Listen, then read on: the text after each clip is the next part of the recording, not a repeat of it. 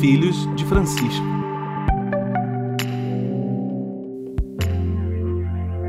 Bom dia, boa tarde, boa noite. Chegando até você, os Filhos de Francisco, podcast de quem tem Deus por Pai e Francisco por Paisão.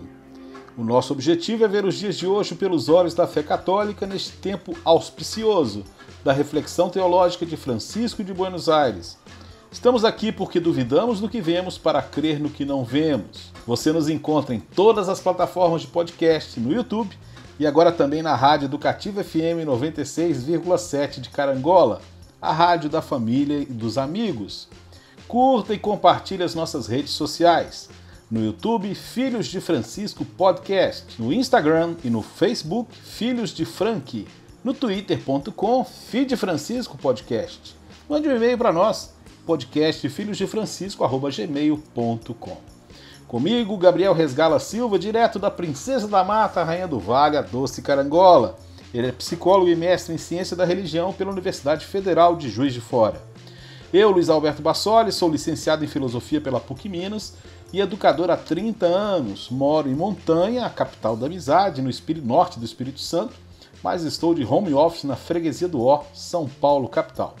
De Juiz de Fora, Manchester Mineiro, onde tudo começou e tudo sempre vai começar o professor Jorge Roberto Silva Júnior, o Juninho, que é formado em filosofia pela Universidade Federal de Juiz de Fora, com especialização em educação religiosa e ciências da religião pela mesma universidade. Ele é professor da rede pública de Minas Gerais e do Rio de Janeiro. E direto do Meier, o orgulho do subúrbio dos suburbanos, na retaguarda, Luiz Felipe Barbedo, que é professor e psicólogo pela Universidade Federal do Rio de Janeiro. E como a gente sempre começa, os destaques da semana.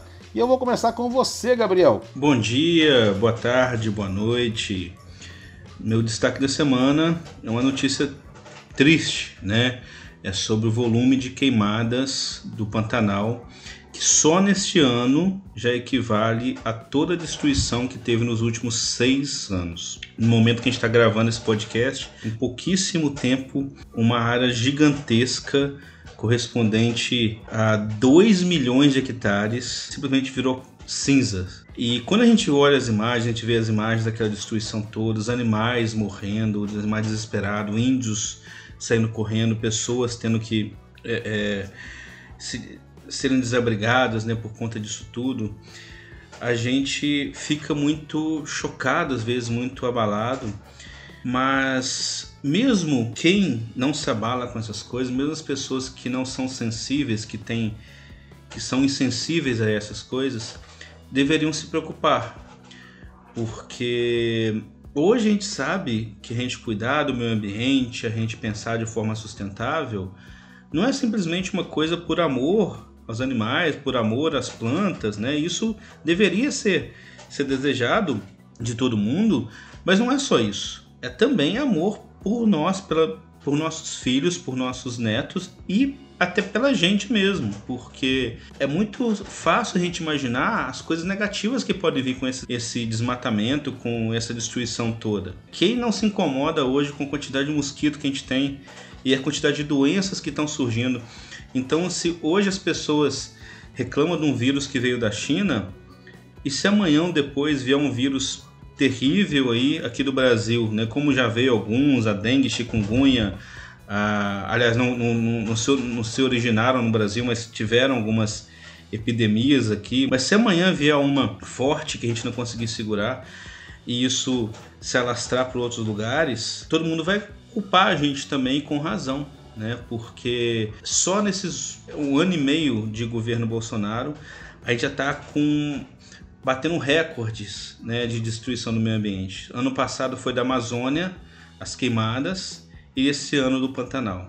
Seria muita coincidência a gente imaginar que não é uma ação que o governo está, no mínimo, sendo condescendente. Né? Seria muita ingenuidade, talvez, a gente imaginar que não tem nada a ver com aquela fala do ministro de passar boiada, de aproveitar a pandemia para deixar a coisa fluir. Né? Então que a gente tenha uma preocupação, que a gente olhe com carinho para isso tudo aí e que a gente cobre devidamente quem a gente botou lá em cima, né? E quem elegeu que deve ser o primeiro a cobrar, mas que todo mundo também possa se responsabilizar por isso. Meu destaque da semana é o anúncio de que o Santo Padre vai assinar no túmulo de São Francisco de Assis, na cidade de Assis, no dia 3 de outubro, às 15 horas, depois da missa, das 15 horas, ele vai assinar a nova encíclica dele. Já publicou duas, a Lumen Fidei, que foi escrita por ele, estava sendo escrita por Bento XVI, foi terminada por ele.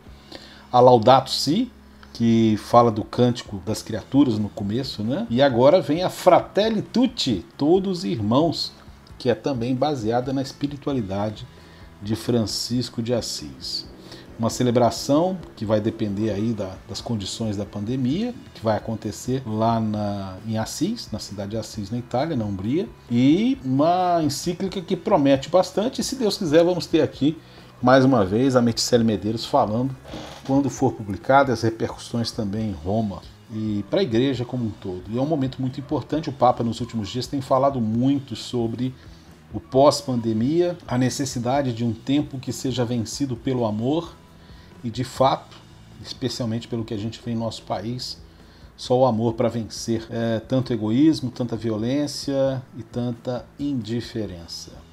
Juninho, qual é o seu destaque da semana? Bom dia, boa tarde, boa noite para você.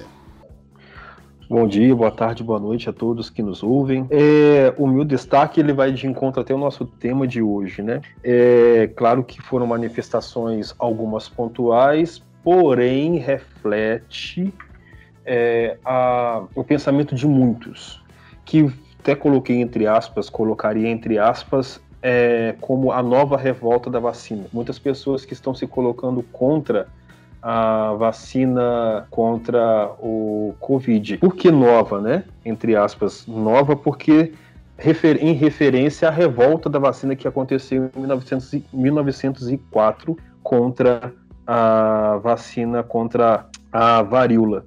Então houve um movimento, houve um levante contra, contra a obrigatoriedade, né? E bem, e principalmente um pensamento, uma conspiração, que uma das teorias que foram levantadas e que muitos se apoiaram nela é que era uma vacina por conter o vírus em si. Muitos disseram que era uma tática do governo para poder matar os pobres, matar as pessoas para diminuir a população e enfim foram várias teorias, vários várias fake news que foram desenvolvidas para poder motivar e convencer as pessoas de que não deveriam tomar a vacina porque era perigosa. Não estou dizendo que seja esse o motivo atual, mas há uma revolta contra esta vacina baseado né, de que há procedimentos que já são eficazes no tratamento, mas quando se fala que a cloroquina é suficiente contra o coronavírus, ou, ou, ou a cloroquina é utilizada para o tratamento, né? uma vez que você se infecta, enquanto a vacina ela vai gerar imunidade. Então são discursos que você percebe que são bem frágeis, né? que são utilizados desde 1904 nessa revolta contra a varíola, e também os argumentos que são levantados contra essa vacina contra o Covid-19. Então, de qualquer forma, são argumentos bem rasos, né? também aplicados contra, os contra a ciência, né? um discurso que vem nos acompanhando aí, e a cada, a cada estatística que o Ministério da Saúde vai divulgar, o número de pessoas imunes ou o número de pessoas que vão aos postos de saúde que tem vacina gratuita, o percentual é cada vez menor. E saiu até mesmo ontem uma estatística que vacinas para crianças está em baixa, não foi atingida a meta em todas as regiões do Brasil, porque os pais simplesmente não levaram as crianças, independente do corona. Havia sido uma, uma queda constante a cada ano, né, o número de crianças que não são imunizadas, e que este ano vai até se estender o, o tempo para a vacinação, porque o número de crianças, é, o percentual que o Ministério propõe que seja atingido não foi atingido no ano de 2020. Obrigado, Juninho. Então vamos, você já adiantou aí um pouco do nosso tema desta semana, desse nosso episódio do podcast Filhos de Francisco. Quem mandou matar Bolsonaro? Elvis não morreu? As imagens do homem na lua foram feitas em Hollywood? A AIDS foi criada em laboratório? A NASA inventou as fotos mostrando que a Terra é redonda? O Bolsonaro ganhou no primeiro turno e as urnas foram fraudadas? A Covid não existe? A vacina chinesa contra o coronavírus vai implantar um chip em você? O governo petista tentou implantar um kit gay nas escolas? A facada de Bolsonaro é uma farsa do serviço secreto israelense? O Brasil entregou a Copa de 98? E a de 2006? E a de 2014? Os 7 a 1 foram comprados? Pois é, né? Todo mundo já ouviu isso. São teorias da conspiração, também chamadas teorias conspiratórias ou conspiracionismo são objeto de investigação de um vasto campo de estudo e pesquisas pelo mundo todo. Por exemplo, um pesquisador estadunidense, Michael Barkun, as teorias conspiratórias seriam explicações sobre eventos ou processos baseadas na crença de que uma organização formada por indivíduos ou grupos esteve ou está agindo secretamente para alcançar fins malignos. Já para o historiador francês Pierre Taguieff, essas teorias conspiratórias seriam baseadas na visão de mundo dominada pela crença de que todos os eventos no mundo humano são desejados, realizados como projetos e que, como tais, revelam intenções ocultas, ocultas porque malignas. Ainda segundo o mesmo autor francês, as teorias da conspiração seriam baseadas em quatro princípios. Primeiro, nada acontece acidentalmente. Segundo, nada é o que parece ser. Terceiro, tudo é ligado, mas de forma oculta. E finalmente, tudo o que acontece é o resultado de intenções ou vontades ocultas. Atualmente, teorias conspiratórias estão amplamente presentes na web, na forma de blogs, em vídeos de YouTube e em mensagens que nos chegam pelo WhatsApp. A teoria da conspiração sempre terá elementos verdadeiros, mas o que lhe dá sentido é o que ela quer provocar em quem a ouve, pois ela quer manipular, e para isso ela usa muito mais elementos que não podem se comprovar ou, na pior das hipóteses, são mentiras mesmo. Enfim, quem cria ou divulga uma teoria da conspiração como verdadeira, o que a pessoa quer de fato, é fazer o que toda teoria da conspiração denuncia: manipular pessoas para que elas pensem de acordo com o interesse delas. Por exemplo, Juninho acabou de citar as várias teorias da conspiração sobre o coronavírus, sobre a vacina. Uma, por exemplo, que se difundiu no Brasil esses dias, que o coronavírus foi criado em um laboratório chinês como arma biológica para reduzir a população. As torres de 5G de, de transmissão é, celular estão ajudando a espalhar a doença pelo mundo afora. Além disso, a causa da pandemia que assola o planeta desde dezembro estaria diretamente relacionada com os projetos obscuros do Bill Gates, fundador da Microsoft, que financia vacinas para essa e outras enfermidades com o objetivo de inserir microchips nas pessoas imunizadas. E tem gente que acredita nisso. Você já deve ter ouvido ou lido isso por aí, inclusive de pessoas de dentro da igreja. Mas há uma coisa muito séria em tudo isso. E quando se misturam teorias da conspiração e pregação do evangelho? E quando se usam textos bíblicos como forma de justificar acontecimentos políticos contemporâneos, qual é a diferença entre ler os fatos à luz da fé ou simplesmente embarcar num discurso manipulador que, em nome do medo, faz as pessoas agirem de acordo com o interesse de grupos eclesiais ou não? Será que podemos misturar a palavra de Deus, que é a verdade, com teorias humanas não comprovadas? É o que vamos discutir hoje, entre outras coisas. E eu começo aí, vou jogar para vocês, para o Juninho, para o Gabriel, quem quiser pode começar a falar. Por que teorias da conspiração fazem tanto sucesso entre os católicos e evangélicos? Olha, Luiz, eu arriscaria dizer que talvez seja porque o cristianismo nasceu de uma teoria da conspiração. Né? Se a gente for parar para pensar, como é que nasceu o cristianismo? Né? Era é, um bando de, de, de, de sujeitos, uns sujeitos ali, né? que falaram que é, foram contra a versão oficial sobre o sumiço do corpo de Jesus. A versão oficial era que tinham roubado o corpo e eles falaram: não, ele ressuscitou. Os soldados chegaram até vocês, falaram que sumiu, mas não, vocês que inventaram essa história do que o corpo foi roubado. E eles passaram a difundir aquela história, falar: olha, ele ressuscitou e ele vai voltar.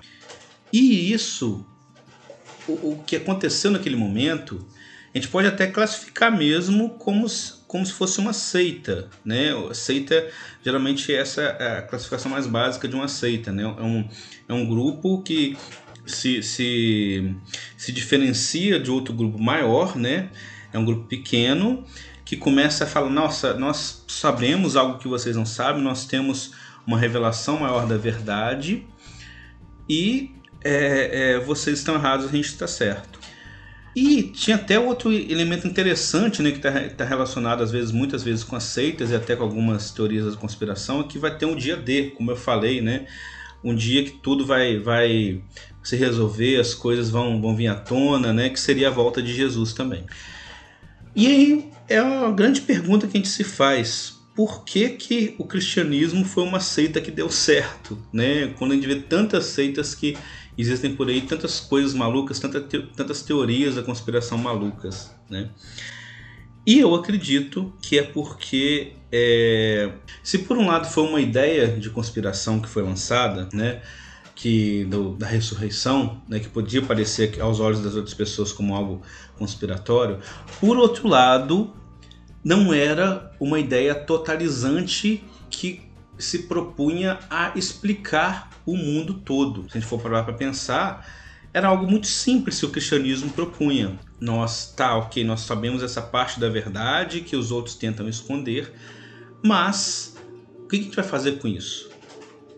a única coisa que a gente tem para fazer é amar. A única mandamento que Jesus deixou foi amar uns aos outros. Não temos grandes explicações sobre o universo, como a gente vê hoje as teorias da conspiração querendo ter, né? As teorias da conspiração querem explicar tudo e ai de você se ousar duvidar. Mas naquela época não. Naquela época se tinha alguma coisa, se tinham um embates, se tinham dúvidas, eles discutiam entre eles.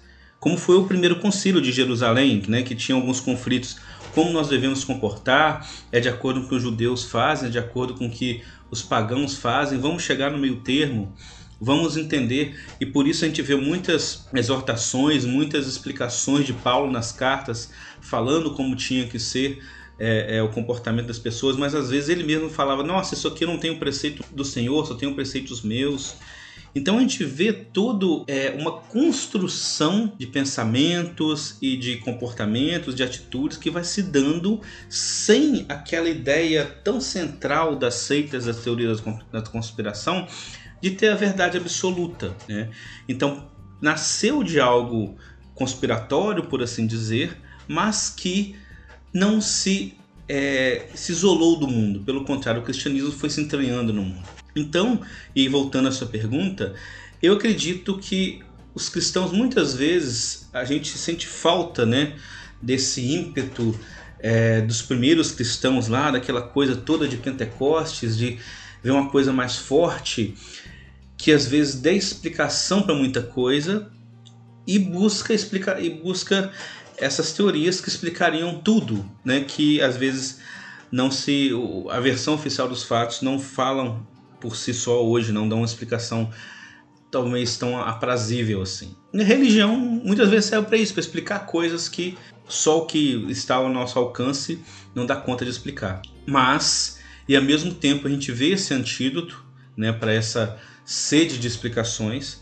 naquilo que eu falei, de lembrar que o cristianismo, em essência, não é para ser algo só conspiratório, não é para ser algo que tem resposta para tudo. Não tem uma tábua de mandamentos, não tem algo que vá dar uma solução fácil, muito pelo contrário. Então acho que o caminho pode ser por aí, para a gente tentar reverter essa situação toda, né? Juninho, e aí você, como é que você vê essa relação dos das teorias de conspiração e fazer tanto sucesso entre os católicos e evangélicos. E uma outra pergunta dentro dessa também: por que, que Olavo de Carvalho, que é um conspiracionista quase paranoico, por que, que ele ganhou o status de guru no Brasil? É, eu, o Olavo, de, o Olavo de Carvalho, eu tenho meio medo de falar, sabe? Porque, sei lá, esse negócio de guru, não sei se é bruxaria, eu tenho, não sei que pode acontecer comigo, meu cabelo cair. Então, assim, eu tô, eu fico meio receioso de falar de Olavo de Carvalho, sabe? Pode rir, tá? É, não precisa gente... colocar no mundo. É, a gente vai rindo pro pessoal achar que você. Pro pessoal não achar que você tá falando sério, né? Que é... Não, não, não acho, pelo amor de Deus. Não, não. Não, tem medo de ficar careca assim, mas não pelo Olavo de Carvalho. Mas o seguinte, é. Mas isso é a genética, né? Não posso fazer nada. Então, é, eu, eu, eu penso da seguinte forma. o que, que a gente chama hoje de, de teoria da conspiração e fake news, teorias, teorias, eu acredito que parte de um princípio, né? Da necessidade de que nós temos de preencher lacunas relacionadas às nossas dúvidas, curiosidades, é, temores. Isso aí é desde sempre. Né? Se a gente pegar na história da humanidade, o que é o, o que é o conto mitológico? O conto mitológico é a tentativa de responder algumas questões que para eles naquela época antes do século V antes de Cristo, vou dizer na Grécia especificamente, era tentar dar respostas que a e o que a, a razão ou não razão construía, eles tinham como verdade.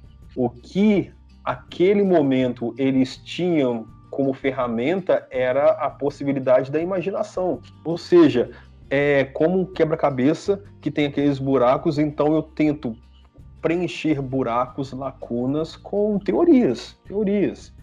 Não estou minimizando e nem estou relativizando as consequências dessa, dessas teorias, porque, uh, como por exemplo, através dessas teorias, políticos são eleitos, uh, pessoas são mortas, né?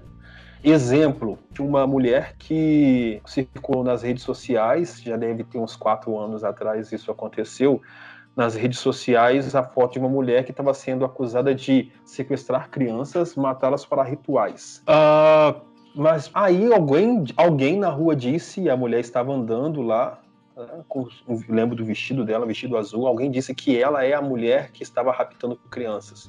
Isso foi suficiente para uma, uma uma série de pessoas baterem na mulher, apedrejarem a mulher até ela morrer. Entende? O, essa lacuna, né? Essa falta de informação, essa falta, essa falta, né? Que atualmente associada a uma extrema vulnerabilidade que pode até gerar a violência, é muito grave, mas sempre é a falta de conhecimento. As teorias da conspiração, elas sempre são coisas que vão tentar se encaixar numa brecha em que o conhecimento geral, ou da maioria, ou existe uma falta de conhecimento, ou então o questionamento da origem deste conhecimento ou daquele conhecimento. E aí vem desqualificar por interesses, parará, parará. Você entende? Então, é quando a falta do conhecimento e também quando a fragilidade daquele emissor daquele conteúdo. É uma análise. Hoje, a teoria da conspiração, ela também tem esse fator de desqualificar o emissor de certas verdades. A teoria da conspiração, como por exemplo, é, quando eu era pequeno, na casa da minha avó, a Globo sempre saía. A Globo não, o SBT. Minha avó adorava SBT, que Deus a tenha. Ela adorava SBT e de vez em quando a, o SBT simplesmente saía do ar. E ela falava com toda a certeza do coraçãozinho dela, que era a Globo que tinha derrubado o sinal do SBT. Era a Globo que havia derrubado o sinal do, o sinal do SBT. Eu desafio qualquer um a citar alguma grande teoria da conspiração que não tenha a Globo no meio. seja teoria de esquerda, seja teoria de direita, sempre tem a Globo no meio. Você falou da Globo, eu lembrei, cara. Fato, fato. Isso demonstra por quê? Isso demonstra que ela é grande. Sempre a teoria da conspiração é associada a alguém, ou uma instituição, ou um país forte. Sempre. Max Weber ele vai dizer sobre a sua teoria do perspectivismo, né? Ele vai dizer que todo fato narrado, toda história contada parte de um ponto de vista, perspectiva. Por isso chama a teoria do perspectivismo. E que as histórias que vencem, a perspectiva que prevalece é sempre do mais forte, que vai assim corroborar muitas vezes para dizer que desqualificar o ponto de vista de alguma instituição, de algum país, de alguém forte, porque são verdades que são atribuídas com algum interesse. Ao ser humano, nós buscamos isso dentro de nós. Tanto que é, São, Tomás, São Santo Agostinho escreve no seu livro a Confissões, né, tem um poema Tarde Te Amei, ele fala que ó eterna verdade, verdadeira caridade, tu és o meu Deus, por ti suspiro dia e noite desde que eu te conheci. E no, na encíclica Fé e Razão, está falando que a busca da verdade e de conhecer é algo que é, está desde sempre no ser humano, no indivíduo. A gente busca pela verdade. Só que a nossa razão não, tem a capacidade de abarcar tudo. E o que, o, que nós conseguimos abar, abarcar tem as suas fragilidades, porque nasce de uma perspectiva. E onde eu quero chegar com tudo isso? Eu quero chegar que nós podemos questionar. O problema que eu vejo quando nós falamos de teorias das, da conspiração e o que nós podemos chamar hoje de fake news são as consequências maléficas que ela traz. Como mais uma vez a eleição de alguém a eleição de alguém competente, inapto para o cargo, né? até chamar o Olavo de Carvalho de guru.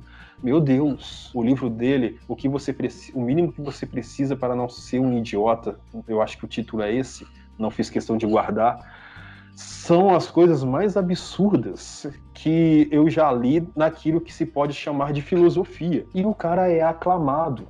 Bem, mas alguém colocou ele lá. São essas pessoas que, desconfiando de, entre aspas, verdades, ou sem aspas, verdade, encontra alguém que corrobora aquilo que ele sempre questionou, sempre duvidou, mas também não tinha como argumentar e comprovar que ele estava certo. Agora, o mal que isso traz, que é o grande problema nessas grandes teorias ou pequenas teorias e nas pequenas e grandes fake news, são os problemas que isso traz para a sociedade, pois atingem muitos indivíduos.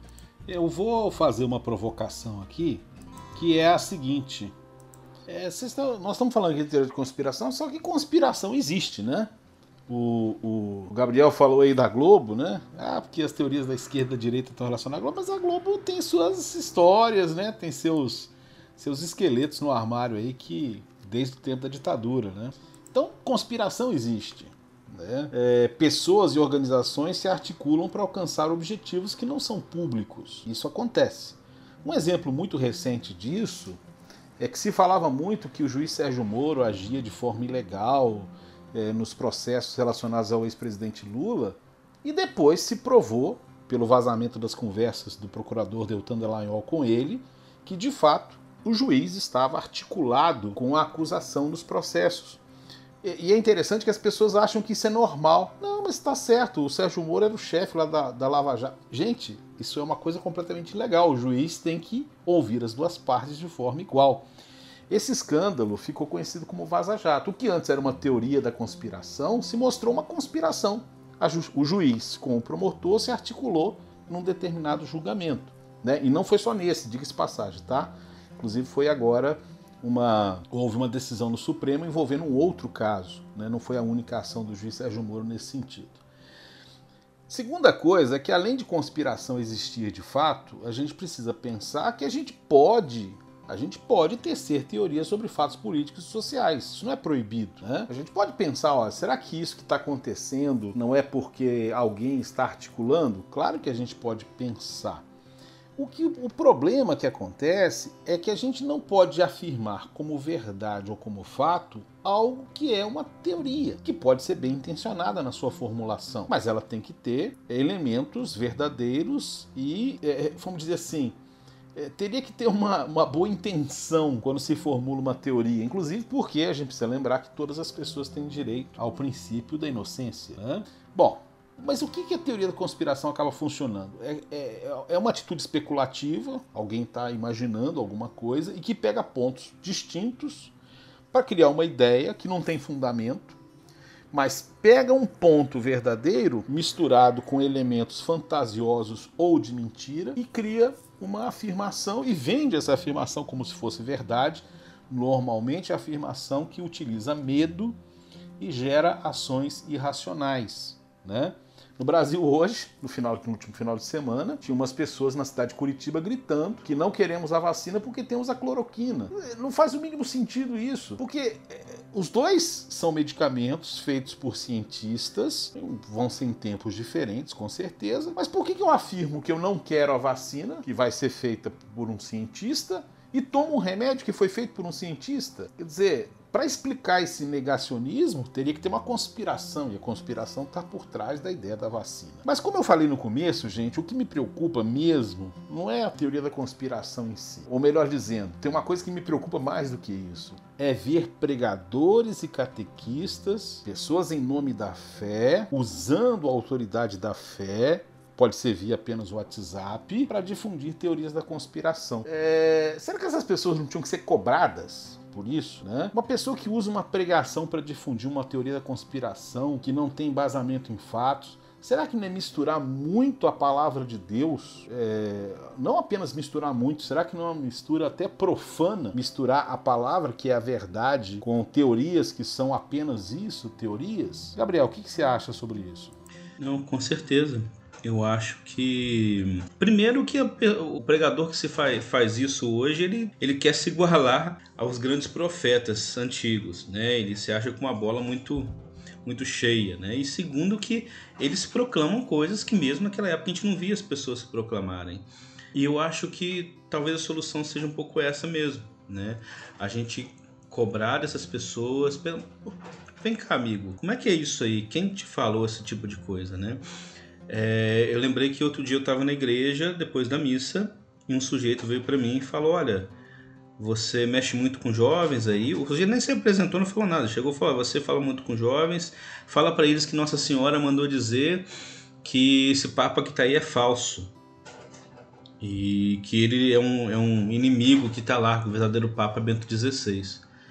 E eu virei para ele e falei: tá, então amigo, vamos fazer o seguinte. Se a coisa que você está falando é comigo é muito grave, vamos falar com o padre, porque ele que tem que saber, não sou eu.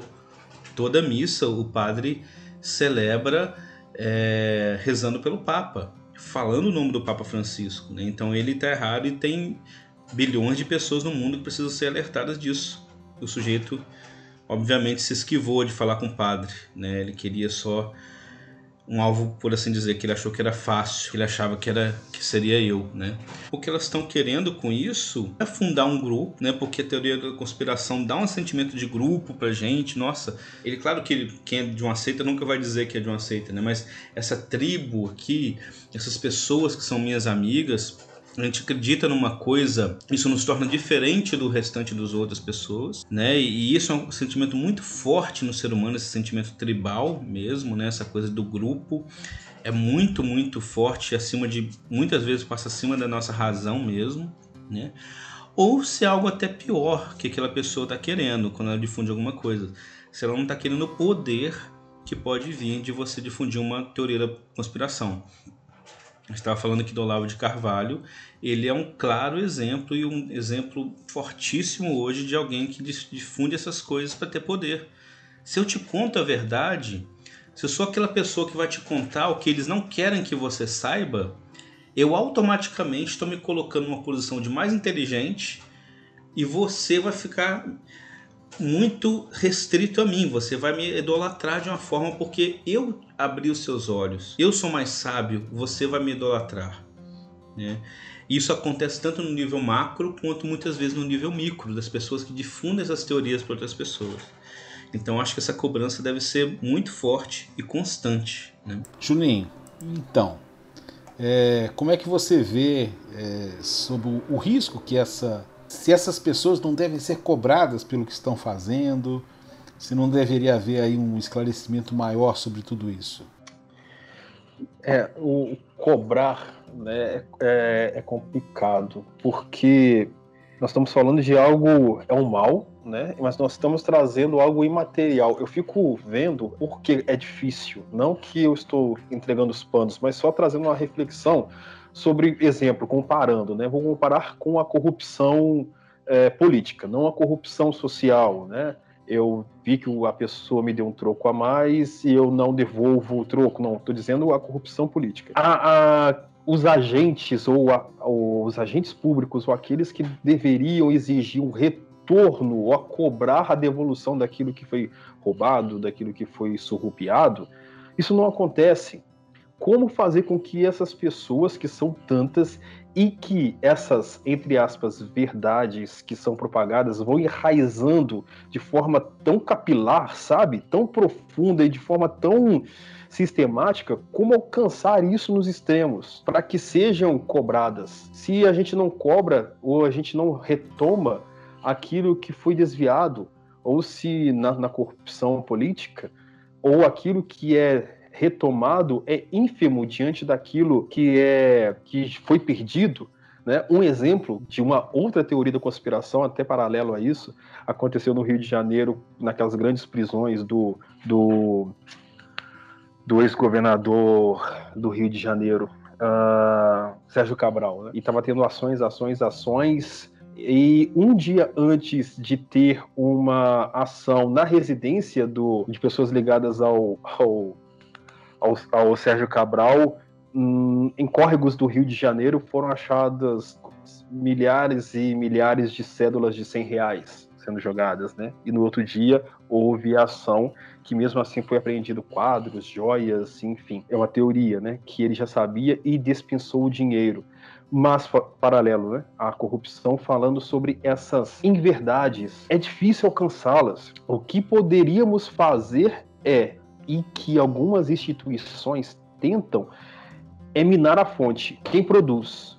Por isso que muitas pessoas que hoje ainda são contra né, a, é, a criminalização das, das, fake news e atrás dessas organizações que geram essas inverdades. Eu estou colocando um paralelo, né, fake news com, com teorias da conspiração, porque acredito que são, são paralelas e algumas trazem características de uma na outra em si, sabe? Uma vez que há interesses particulares. Então, a origem, a origem é, sendo minada é um grande início, mas claro, se esses grandes, se houvessem alguma é, alguma cobrança desses grandes, deixariam de surgir novas. Porém, essas inverdades elas se enraizam muito profundamente. E é difícil alcançar esses indivíduos que, como vocês dois disseram maravilhosamente bem, se apropriam para manutenção ou criação e manutenção de um status dentro de um lugar, de uma localidade, de um grupo, de um meio religioso, por exemplo, como é levantado aqui. E é complicado, é complicado. Essa questão desses agentes e de destaque dentro dos movimentos dentro da igreja, chamados coordenadores, pregadores, catequistas, padres também, eles têm em si uma autoridade, é claro, autoridade no sentido de que são colocados dentro desse nesse cargo, nessa posição, que o questionamento pode ser mal visto. O questionamento para essas pessoas de autoridade como você mesmo falou, Luiz, sobre, mas onde se tirou isso? Onde é que você está tirando essa informação? Esses questionamentos, nossa, a, a, o indivíduo que faz questionamento, ele é quase punido, entende? Uh, me lembra muito René Descartes nisso, sabe? Mas o questionamento é, onde está tirando isso para dar para dar valor ou então confirmar o que está sendo dito? Muitas as pessoas de autoridade, que muita, muitas delas são vaidosas, quando são questionadas, elas percebem ou então entendem como que se está questionando a sua autoridade, a sua imagem. E bem, tentar macular, sujar a imagem de alguém vaidoso, nossa, você encontrou um inimigo mortal. Você encontrou um inimigo mortal. Então essas particularidades nessa construção dessas verdades e na construção de personalidades, eu acredito, e onde essas inverdades chegam, fica difícil exigir alguma contrapartida, alguma cobrar alguma coisa, porque chega a lugares onde a gente nem imagina e contamina. Mas seria interessante começar então pelos, pela fonte dessas inverdades, fazer com que esses paguem mas a minha questão fica: não conseguimos fazer os corruptos pagar por algo físico. Imagina algo conceitual. É, é muito complicado. A gente já está caminhando para a parte final do programa, né? Para os últimos minutos. E eu me lembrei quando vocês falavam aí de uma história na época que fake news era difundido por e-mail, né? Não era nem ainda pelo WhatsApp, por SMS, era por e-mail. É, uma pessoa muito querida para mim mandou um e-mail dizendo que uma determinada candidata tinha falado isso, aquilo outro, defendido isso, aquilo outro, aquelas coisas absurdas, normalmente uma candidata de esquerda, né? E aí eu falei, olha, fulano, você me desculpe, mas ela não, não disse isso, eu pesquisei, procurei, né? Ela não falou isso, aí a pessoa me respondeu, mas poderia ter falado. Quer dizer, não adianta, não tem jeito, né? Decidiu que tinha que ter falado. Aliás, esse tipo de argumentação eu já vi é, é, print de um bispo falando esse tipo de coisa. Mandou uma é. teoria da conspiração num grupo de, de WhatsApp e aí a pessoa fala: ah, Isso aqui é fake news. É o bispo: Ah, não importa. Importa é que pode ser, né? Mas enfim, Poderia eu não tô aqui, falado. ninguém falou isso, né? Não, é, não existiu isso que eu falei. Mas olha só, teoria da conspiração, ela não deixa de ser uma fake news, mas ela é mais elaborada, né? Ela parte de afirmações falsas para conclusões que parecem verdadeiras. É, no Brasil, hoje, se usa muito o que o Gregório do Vivier, um humorista, citou outro dia, o daqui a pouquismo, né? É, está muito no discurso populista neopentecostal, também entre grupos fundamentalistas e carismáticos católicos, né? Que fala assim, ah, porque é, é, o exemplo maior é o kit gay, né? Queria se ensinar educação sexual nas escolas. Ah, daqui a pouco vai ensinar toda criança a ser gay, quer dizer. Mas peraí, daqui a pouco por quê? Por que, que vai acontecer isso? O daqui a pouquismo é muito forte hoje nessa cultura, nesse discurso, né? E tem um outro termo muito famoso também das teorias da conspiração, das teorias né, da conspiração, que veio no, no e-mail em 1998. Se vocês, soubessem, fica, se vocês soubessem o que aconteceu, ficariam enojados. Esse e-mail fez muito sucesso a partir da Copa de 98 para explicar, entre aspas, que a Nike teria obrigado o, o Ronaldo, fenômeno, o jogador, a fingir que estava doente e o Brasil perder a Copa. Né? Eu até citei no começo, o 7 a 1 foi vendido, é, teorias que se criam, né? Mas, volto a dizer, ouvir e ver a igreja se mover a partir de teorias, das teorias da conspiração é uma coisa muito séria. Tem uma teoria é, que está crescendo nos Estados Unidos agora, que é a NON, e que vai chegar aqui para a eleição de 2022, falando que há coisas secretas envolvendo pedofilia no mundo e que só um grupo político pode vencer isso e as pessoas elas infelizmente parece que elas querem acreditar nisso. O Juninho já falou um pouco nessa linha né? É... mas a pergunta que eu acho que é a pergunta de um milhão de dólares como se brinca dizendo como podemos nos vacinar contra teorias conspiratórias? Gabriel Fique à vontade. Como é que a gente pode se vacinar contra isso? Olha, eu acho que a primeira coisa é a gente entender isso que você colocou no início, né? Colocou outros momentos aí. O que, que é só acreditar numa conspiração e o que, que é defender uma teoria conspiratória, um conspiracionismo, né? um movimento conspiracionista achando que tudo, tudo, tudo, nada é o que parece e ter certeza absoluta. Né?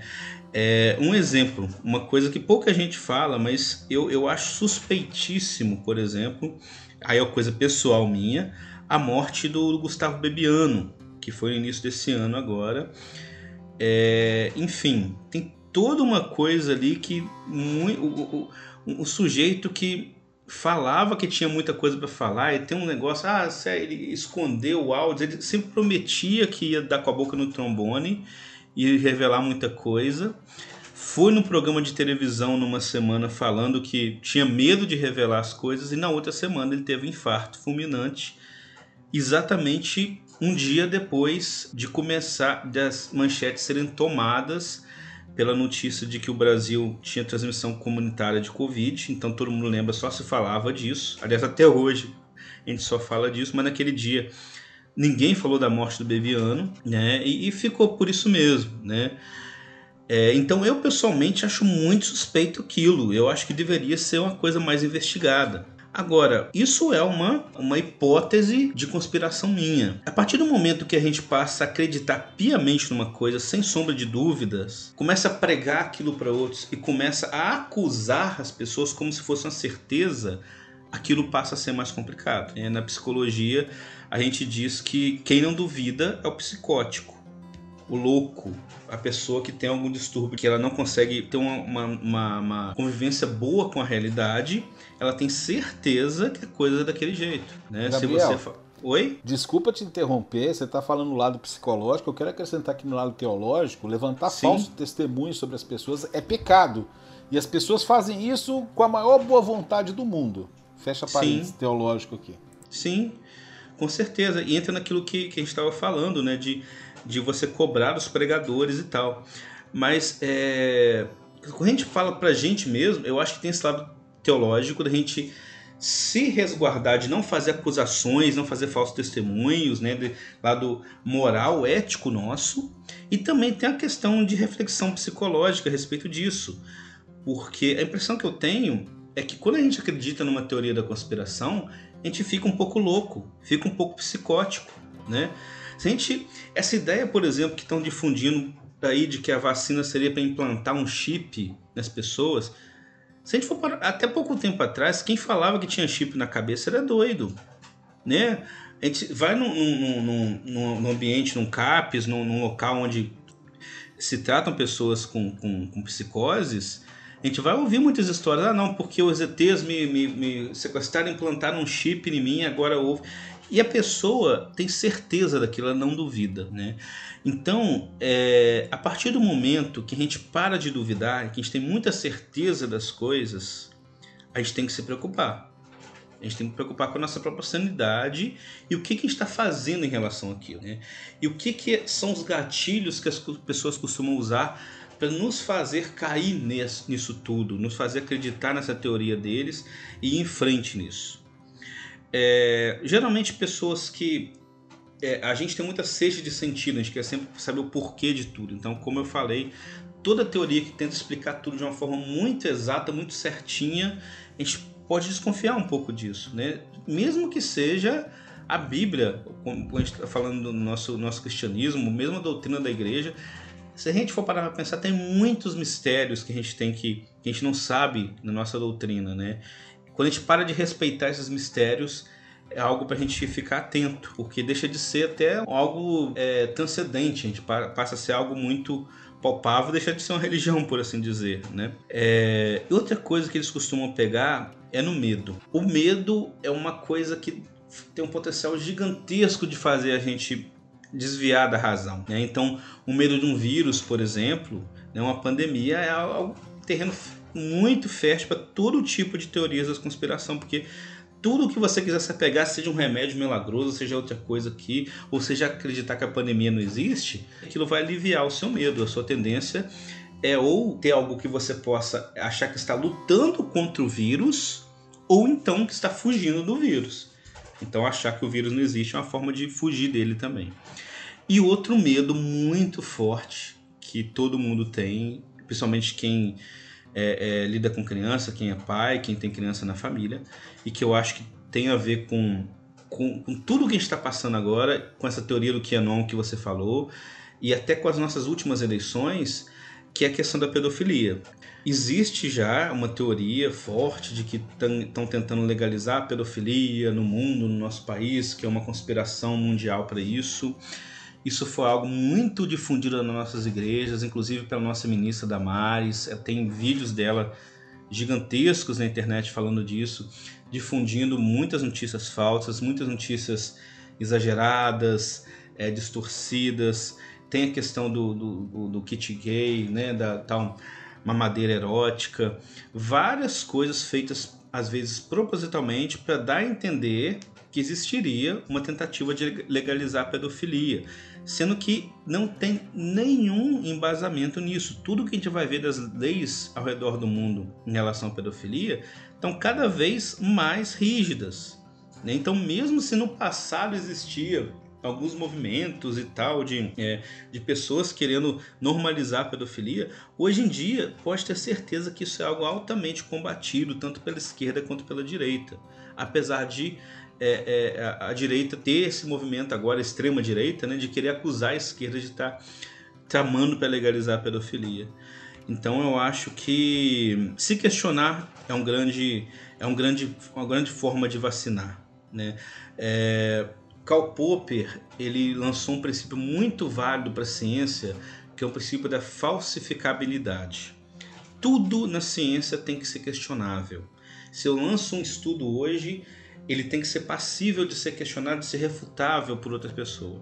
Se ele não consegue, se alguém não, não, não, é, se não é possível nem questionar aquele estudo, ele deixa de ser científico. E a gente vai trabalhar com probabilidades, aquilo que tem mais probabilidade de ser a verdade. Nunca a verdade absoluta. E eu acho que esse princípio tem que valer para tudo na nossa vida. Se a gente conseguir ter esse princípio, com religião é claro que não é tão fácil assim, mas se a gente viver essa tentativa, acho que é uma boa forma de se vacinar contra isso, né? Antes de passar a palavra para o Juninho para responder a pergunta final aí para encerrar o programa, eu gostaria de lembrar é, uma situação que às vezes me incomoda muito, muito mesmo. Mas eu esqueci. Então, Juninho, Juninho, sua mensagem final, por favor. Olha, eu tinha um monte de coisa para falar, mas o Gabriel falou, eu esqueci tudo. A última coisa que ele falou, que foi a, a relação de, sobre Karl Popper, é, é, fato, né? Eu concordo com o que ele disse, que ele falou tanta coisa, eu falei, pô, isso é verdade, vou falar alguma coisa, mas não vou falar agora não, vou falar depois. E foi falando depois que chegou no final eu esqueci tudo que eu ia falar. Mas sobre a teoria de Karl Popper, de fato, tem que haver uma, um, uma, uma abertura para ser questionado. Eu acho que o, o perigo que pode acontecer com a, vou falar fake news novamente, e uh, a questão das teorias da conspiração é, é, a desmoralização que se promove sobre, não somente sobre aquele fato que está sendo, ou então aquilo, aquela tese que está sendo apresentada, mas a desqualificação da origem, entende? É, é uma desmoralização para criar descrédito como aquilo fosse a pior mentira da face da Terra, que é um ato não científico também e que é uma característica dos produtores, né, dos mesmos produtores das fake news são das, dos, das teorias da conspiração, você entende? Então é, é, foi a última coisa que eu pude, me pe pude pegar aí para poder completar. Porém, contudo, entretanto, ô Luiz, é... Repete a pergunta que eu também esqueci. Não, sem, pro... sem problema. Como a gente pode se vacinar contra as teorias conspiratórias, Juninho? Olha, nós podemos vacinar, como já diria o grande profeta Bilu. O grande profeta Bilu. Buscar o conhecimento. Sempre. Sempre. Gente... Peço aos ouvintes para depois dar um Google aí sobre profeta, é, sobre Bilu, né? Mas não, não, vamos explicar isso agora não. Segue, os, toca o baile aí, Juninho. O, o, irônico é que o Juninho acabou de usar uma teoria da conspiração para se falar como a gente vai se vacinar. É verdade, é verdade. Vejam quem foi, né, um, um, é um, um ser muito trabalhado pela Rede Record, não lembro o ano, mas me desculpa, mas pelo menos o que ele disse, o que ele disse refuta a própria existência dele. Tipo, né? Ele tá falando, eu não sou, eu não. Ele tá dando argumentos para poder afirmar que ele não é verdade. Mas o profeta Bilu, o ET Bilu, ele vai dizer para buscar o conhecimento. Mas através dos equipamentos de mídia, né, computador, celular, telefone, nós temos a possibilidade de ter fontes seguras. Entende? É, bem, Claro que até mesmo alguma das fontes seguras tem os interesses particulares, mas uh, olha, a fonte que eu acredito ser uma das mais seguras ainda é uma sala de aula, sabe? Excluindo todo, toda a teoria sobre ideologias, mas a sala de aula ainda é o lugar mais seguro e, infelizmente, o mais desvalorizado no Brasil, onde você constrói um, você pode receber um conhecimento verdadeiro, você pode questionar esse conhecimento que você está recebendo, você pode questionar, você tem estruturas, se você está duvidando ou algo que o professor disse, você questiona, você pode perguntar a um outro professor que de repente tem uma ideologia diferente à do professor, que lhe disse algo que você questiona, você pode perguntar à pedagoga, você pode perguntar à supervisora, você pode perguntar à direção, entende? E, bem, e não é bem utilizado uma das questões também pela fase em que são propostas é, esse período escolar é uma fase de muita imaturidade, mas uh, as instituições de ensino, mesmo de educação básica, mantêm, como onde eu trabalho também, mantém páginas onde nós produzimos conteúdo seguro, que podemos ser questionados, entende? Então o conhecimento é a vacina, o conhecimento é a vacina. Vamos valorizar fontes seguras de conhecimento, entende?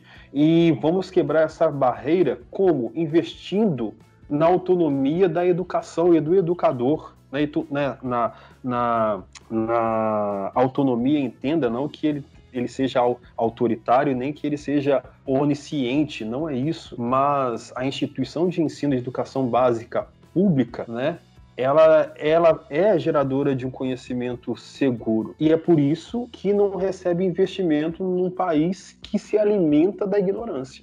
Então, a educação, sim, invista na educação dos seus filhos, promova, fortaleça a educação básica, né? dê voz ao seu ao professor do seu filho, conheça o professor do seu filho, que nós podemos aí mudar gerações partindo de um ambiente extremamente seguro, sadio, que não tem mamadeira fálica, não tem nada disso, que o seu filho pode ser ali ajudado a se tornar um cidadão respeitável.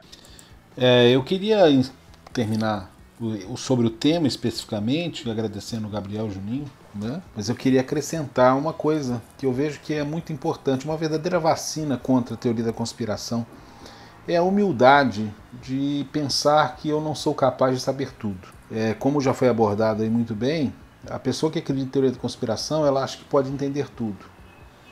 E na verdade, é, foi Sócrates quem disse isso, mas isso é profundamente evangélico, eu só sei que nada sei. Né? E essa, esse despojamento da, de, eu sei que eu não sei nada, mas creio que Deus sabe tudo e isso me conforta, me consola. Eu vou dar um exemplo prático sobre isso.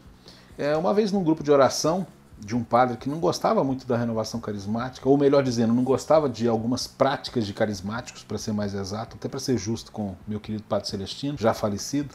É, esse lá nesse grupo de oração é, houve uma manifestação aparentemente demoníaca uma pessoa estava lá na oração e começou a falar coisas blasfemas, típico para quem conviveu em esses ambientes de uma possível manifestação diabólica. E a, o pessoal do grupo me procurou, falou assim: olha, e aí, Luiz? Eu era coordenador diocesano, o que, que eu faço? Falei, você vai chegar para o padre e você vai falar o que aconteceu. Você não vai falar a sua interpretação. Você vai falar assim: olha, a gente estava no meio do terço, a pessoa caiu no chão, começou a falar palavrões contra Deus nós rezamos pela pessoa, ela se acalmou. Porque se você chega para o padre e já dá a interpretação, ah, a gente ah, tá, estava rezando o texto, o demônio veio numa pessoa, a gente começou a expulsar.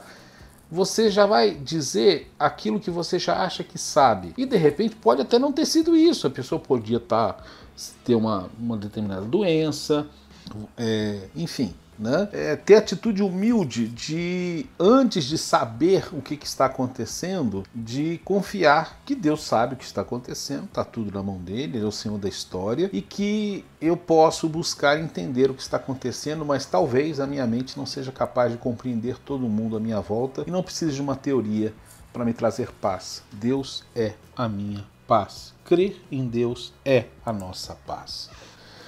Nós vamos terminar com o caos da semana. E o caos da semana hoje é um ajuntamento de avisos paroquiais é, mal escritos. Avisos paroquiais são um problema nas paróquias, nas missas, né? nós sabemos disso.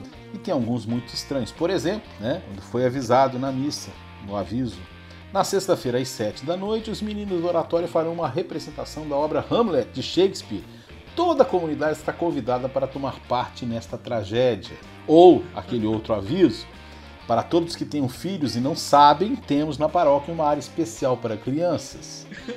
Prezadas senhoras, não esqueçam a próxima venda para o Bazar Beneficente. É uma boa ocasião para se livrar das coisas inúteis que há na sua casa. Tragam os seus maridos. É um aviso meio complicado, né?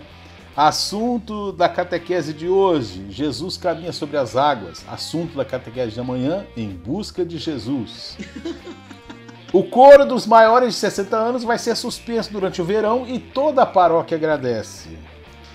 O mês de novembro finalizará com uma missa cantada e será por todos os defuntos da paróquia. Essa eu acho espetacular. O torneio de basquete das paróquias vai continuar com o jogo na próxima quarta-feira. Venham nos aplaudir, vamos derrotar o Cristo Rei. E finalmente, o preço do curso sobre oração e jejum não inclui a comida. Você nos encontra em todas as plataformas de podcast, no YouTube, também na Rádio Educativa FM de Carangola 96.7, a rádio da família e dos amigos. Curta e compartilhe as nossas redes sociais no YouTube, Filhos de Francisco Podcast, no Instagram e no Facebook, Filhos de Frank, no Twitter, Feed Francisco Podcast, ou mande um e-mail para nós, filhosdefrancisco.gmail.com. Jesus fez ainda muitas outras coisas que, se fossem ditas uma por uma, penso que nem o mundo inteiro poderia conter os podcasts que deveriam ser gravados. Um abraço!